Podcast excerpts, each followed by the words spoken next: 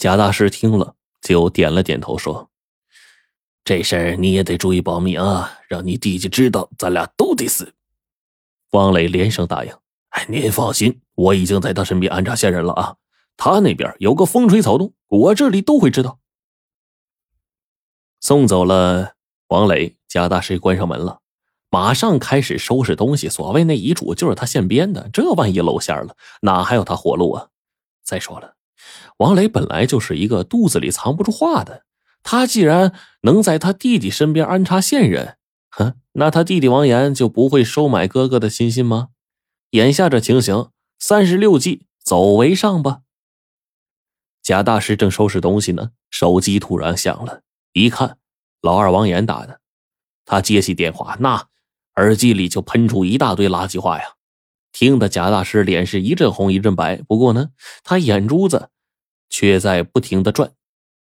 等这个王岩停下来了，贾大师一字一顿的对着话筒说：“王岩，你会后悔的，马上来给我道歉，否则，哼！”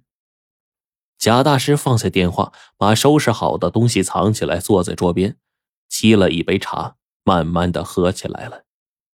他已经想明白了，王家这俩小子呀，一个指望不上，干脆再骗老二几个钱儿，自己找地方养老去。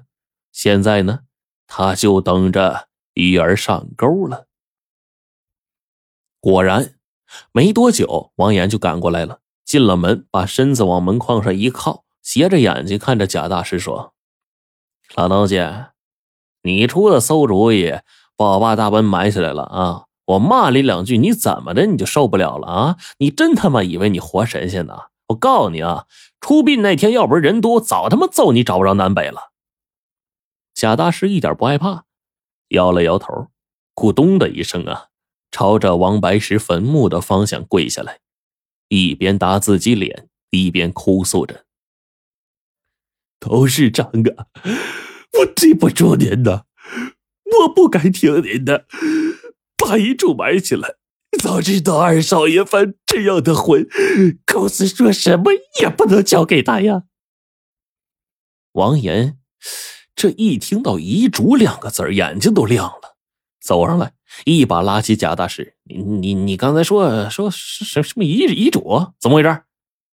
贾大师呢就把脸一板，拿出一副视死如归的劲头，一句话也不说。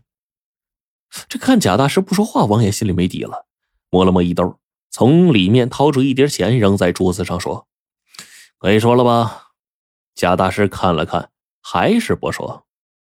王岩就挠了挠头，从兜里呢掏出银行卡，刷刷刷，把密码写上去了，扔在桌子上。这张卡里二十万啊！只要你告诉我遗嘱怎么回事，这钱都是你的。贾大师呢？把钱和卡装进了衣兜，这才长出了一口气呀，然后大喝了一声：“不孝之子，给我跪下！”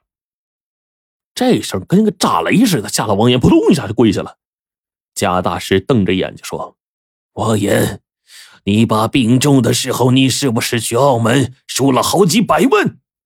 王岩点了点头说：“有这事有这事可可这事我瞒着我爸的呀。”说想人不知。除非己莫为，你爸爸早就知道这事儿了。王岩呐，王岩，你让我怎么说你呢？难道你不知道你爸最喜欢老大，最不喜欢你吗？实话告诉你，你爸临终的时候又写了一封遗书，内容就是在他去世之后马上取消你的继承人资格，所有的财产由老大继承。这一份遗书就在大奔车上的保险箱里。出殡那天，如果不把大奔给埋了，早被你哥哥一脚踢出门了。你，王岩晃着脑袋说：“不可能，不可能！我爸最疼的是我，他怎么会写那样的遗书啊？”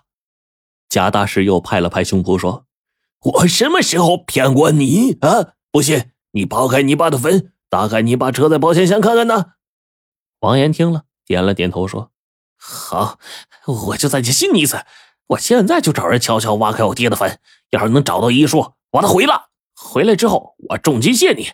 要是根本没这么回事告诉你，你死定了！你。说完，气冲冲的走了。贾大师从窗户往外看，只见王岩在楼下打了个电话。不一会儿呢，两个小汽车就停在楼下，从车上下来几个精壮小伙子，站在单元门口。王岩则是钻进一个车，一溜烟的就跑了。贾大师这汗唰就下来了，他这次可真算计错了。他之前想到王岩混账，可是没想到王岩竟然混账到敢去挖他爹的坟，这咋办呢？王岩一旦知道遗书是自己瞎编的，那自己这小命可没了呀。想到这儿，贾大师一咬牙，自言自语的说：“王岩，你不仁，就别怪我不义。”说着，拿起电话拨通王磊的号码了。王磊呀，我刚才得到一个绝密消息，今天晚上后半夜，你弟弟要偷偷挖开你爸的坟去找那遗书，你可一定要想办法阻止他。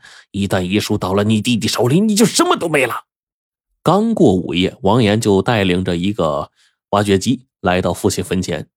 然后看了看四周没人，王岩就指挥着挖掘机啊把坟头给挖开，把这个封坟的石板撬起来一块，然后自己拿着手电筒就跳进去了。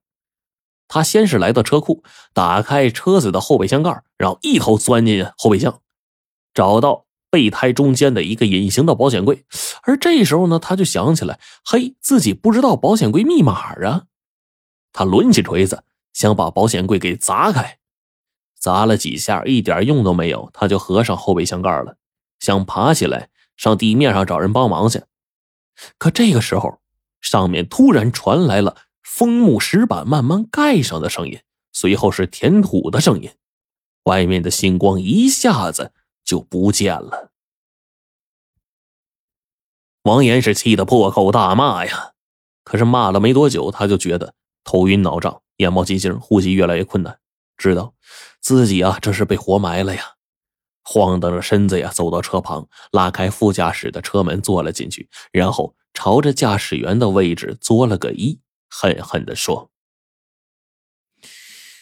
爸，我知道您是惩罚我不该挖开您的墓，可您怎么这么偏心啊？我告诉你啊，别考快死了，我死我都不伺候你。到那边，你得给我当司机。”说着，他渐渐就说不动了，车里空气越来越少。王岩慢慢陷入昏迷了。咱再说这地面上，刚才王岩在下面叫喊，他的铁哥们也听到了。可是当他低头朝下看的时候，一把锋利的尖刀就搁在他的脖颈上了。抬头一看，谁呀？王磊。王磊朝下面努努嘴，意思说把坟给埋了。他摇了摇头，只觉得脖子后面一紧，一股鲜血就流下来了。王磊顺手啊。把一叠钱扔过去，王岩的铁哥们就掂了掂，然后塞进了衣兜，拉起了操纵杆，慢慢的把枫木石板给推回去了。